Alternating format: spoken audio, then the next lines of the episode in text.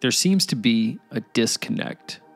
When we open the pages of our Bibles and we survey the use of the word gospel, it seems that we find a slightly different good news than what many Christians are used to hearing. It is not that the common presentations that we have been inundated with are altogether wrong, they're just incomplete. Sin is a problem. Eternal life is a promise of God to those who place their faith in Jesus Christ. But is this the gospel as exhaustively laid out in the pages of Scripture?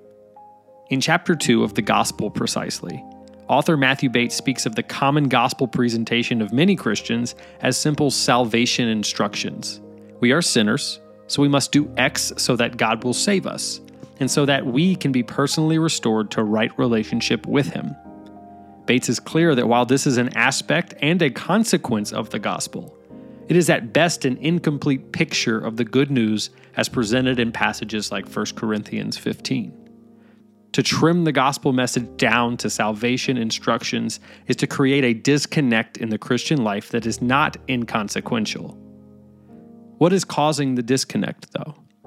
Bates argues in the second chapter that it stems from an incomplete picture of God's purposes for humanity. Sin, for example, has become a one dimensional problem. While sin is a personal problem that separates man from God, it is also a problem with vast social and cosmic implications. The ignorance of these implications is where the disconnect lies, even though they are necessary for grasping why we need the gospel as Jesus the human king. What are the implications of sin? Not just for our personal separation from God, but for God's plan for mankind. How does the fall and the presence of sin throw a wrench in the purposes that God has for us as image bearers? These are the questions that will help us to reconnect sin and salvation back to the gospel. As Bates aptly phrases it, what if God's aim in seeking to save sinners is to rescue them for as much as to rescue them from. As he should, Bates starts at the beginning in fleshing out God's purposes for man. In Genesis chapter 1, we see that God makes mankind in his image. There's much debate over the extent and content of the Imago Dei, but one aspect that is clear in Genesis 1 26 through 28 is that the image bearing is directly related to God's plan for mankind to rule, serve, and safeguard creation. This is a picture of what divine rule looks like. It is not tyrannical, it is authoritative, yet focused on serving and safeguarding the kingdom over which it rules. See Mark 10 45. What does this imaging rule by mankind do for God, though? Bates argues that our image bearing makes his glory present to the world. The world encounters the glory of God through the images of God living out their purpose in the kingdom set before them. This is the inherent issue with idolatry. It is not that God does not want images, but that the images that God desires to represent him and to bring him glory are not made of wood and stone, but are those that he fashioned by his words and hands. So, what does this have to do with sin and the gospel? Simply put, when we sin, we rob God of his glory and we set ourselves up as gods. This means that sin is personal we are separated from God in our transgressions and sins. See Ephesians 2 1. But sin is also social. It shames the community of God and robs God's people of the opportunity to image Him and give Him proper glory.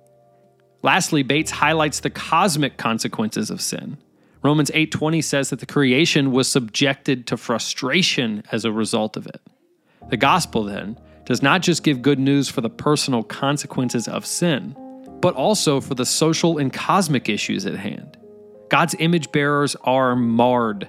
Those created to give God glory are now robbing him of his glory and are exchanging it for personal idols.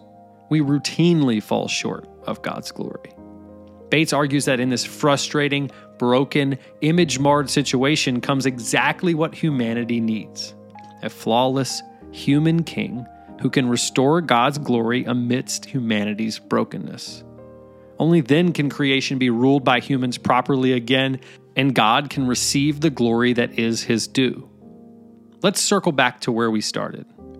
Why is there a disconnect between the salvation instructions we often hear championed as the gospel and the good news as outlined in totality? It seems the answer lies in our desire to focus on ourselves, in effect, missing the consequences of our sin on God's greater plan for our image bearing. God does want to make a way for you to be personally restored to fellowship with Him. But He also desires to restore humanity's purpose as image bearers who illuminate His glory to creation through ruling, safeguarding, and serving what has been given to them by God. As we will continue to unpack in chapter 3, Jesus comes as a saving king to restore all of those things broken by sin personal, social, and cosmic. It will take a human king who perfectly images God, who rules, serves, and safeguards to restore you, me, and the whole world.